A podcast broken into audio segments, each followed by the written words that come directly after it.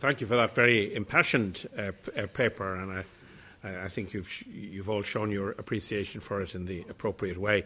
You did say that, that, that Sheehan was a man uh, with many hats, and it, it reminded me of what the American historian Carl Sandburg once wrote that every politician needs three hats one to throw in the ring, one to talk through, and one to pull rabbits out of.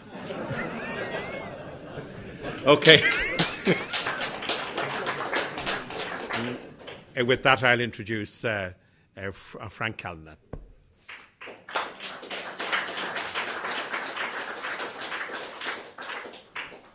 Um, I would like to uh, begin with uh, Harold Frederic's uh, portrayal of Dillon in an extraordinary composite portrait he wrote of the Parnellite members uh, in the New York Times of the 7th of August 1887, three years before things fell apart.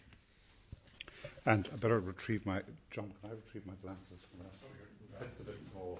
Thank you very much. Um, and um, what uh, Frederic uh, had, I should say Frederic, first of all, of, of Frederic, he was born in Utica, New York, of Dutch, French, and New England ancestry. He left for England as the London correspondent of the New York Times in 1884 and remained there until his early death in 1898. While he wrote a major novel, The Damnation of Theron Ware, he was not possessed of the amplitude of vision of his fellow expatriate Henry James, not that James was sympathetic to Irish nationalism.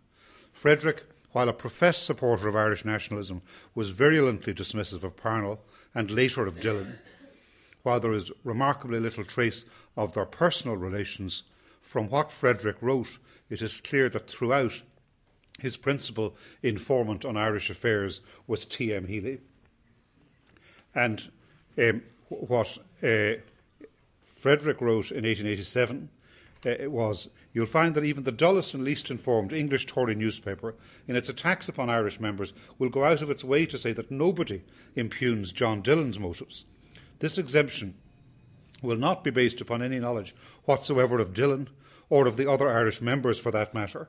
It will be made because somehow the notion has got abroad that John Dillon is different from the rest, more conscientious, more abstractly patriotic, more poetically impracticable.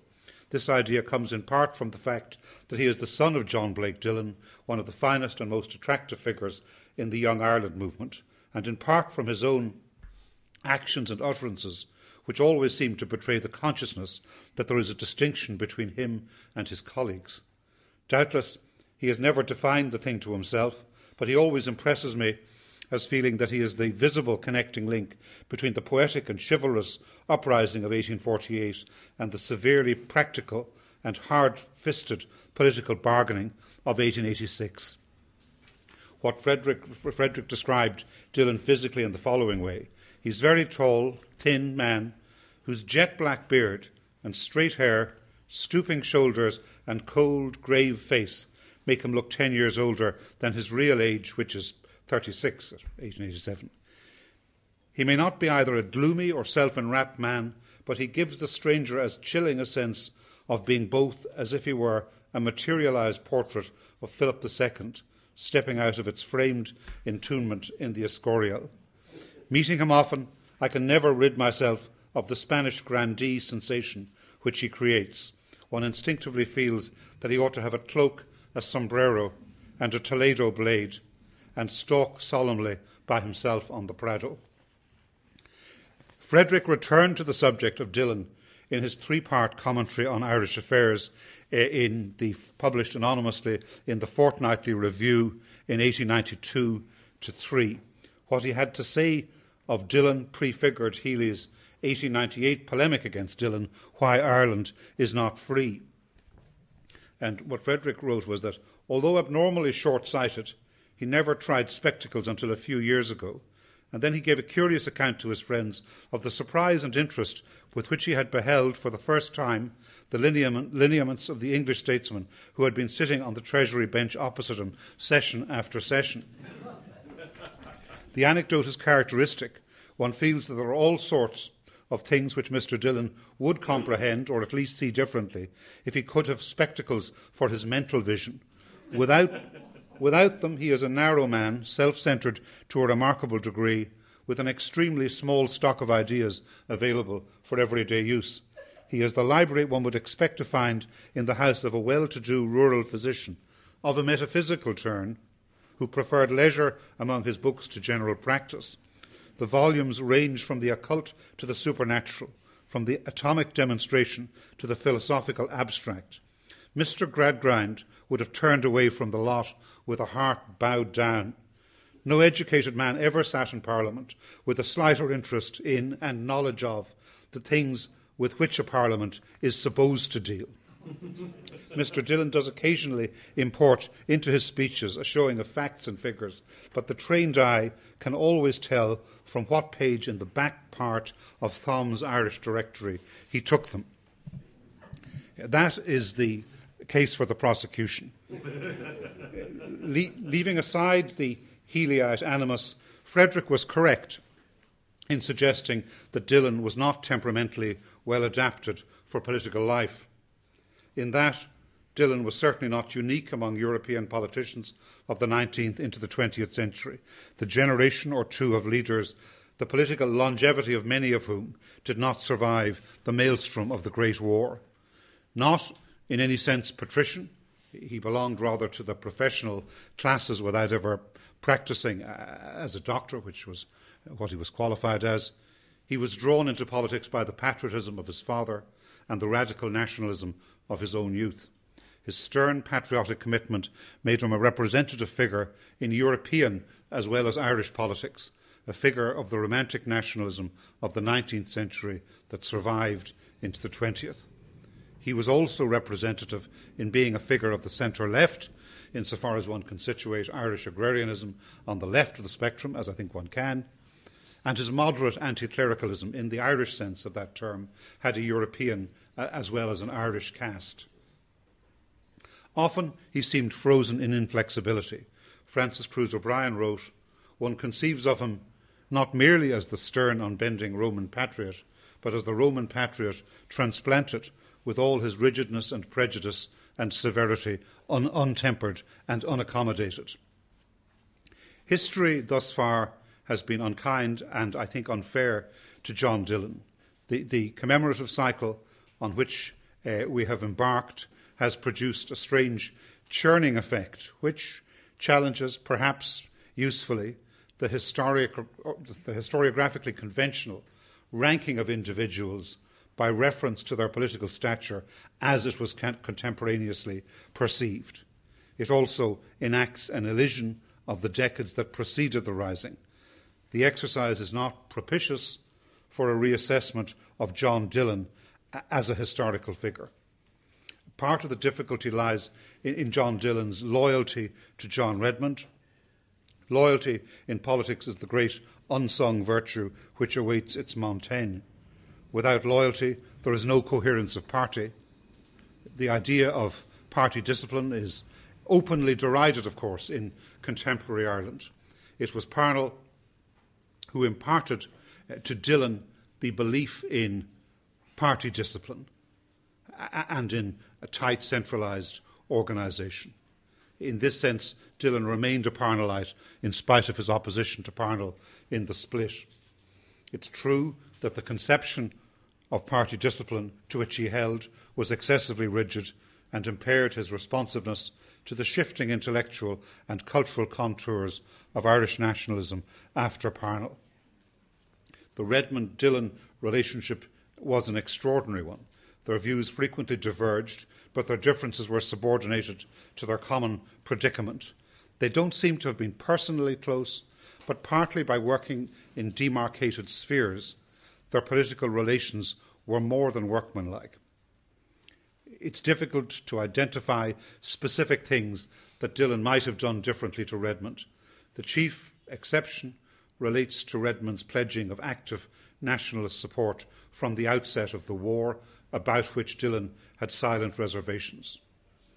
It's more a matter of tone, very much with a small t. Dillon did not have Redmond's instinctive proclivity, which was emotionally deep and went beyond the merely strategic to articulate the Irish claim to legislative independence within a British and imperial setting.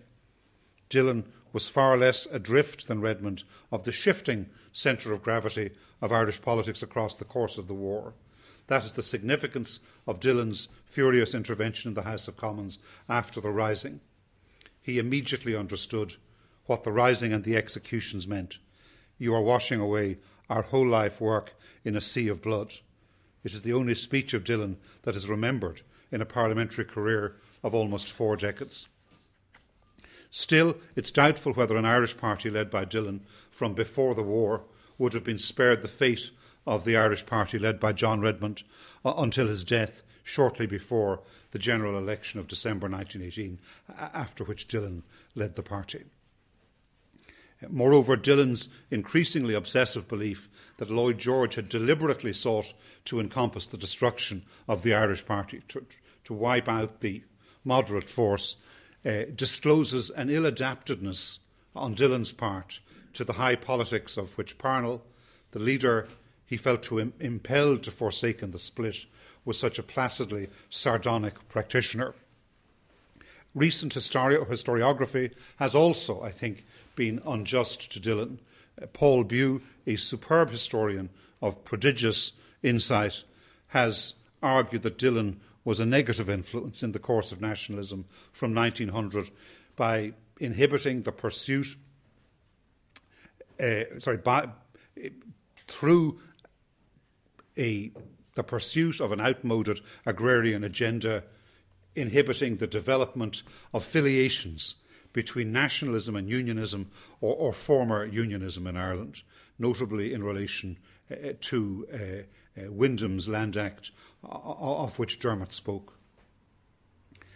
The canvassing of any serious argument that cuts across the inexorable after the fact rail track to the rising narrative of Irish history, the reinstatement of what James Joyce magnificently termed ousted possibilities, is of historical import.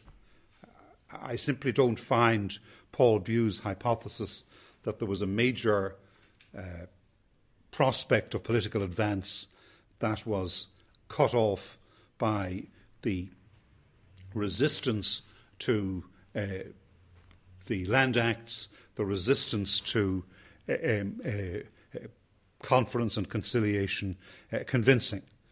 And in saying I don't find that particular thesis convincing. I hope I am not tethering myself to the sleepers of the rail track. Uh, I certainly uh, uh, agree that John Redmond's judgment on the land issue was very much better than Dillon's.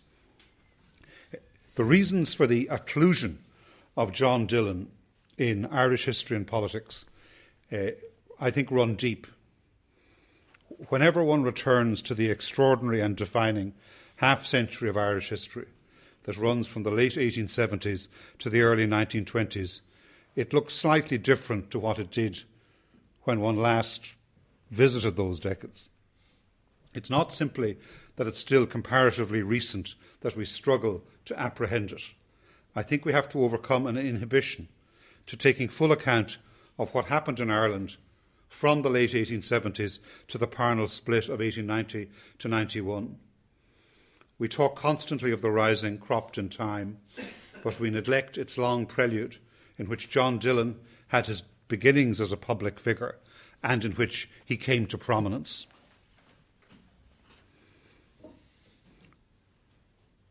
I don't think that's an inadvertent oversight.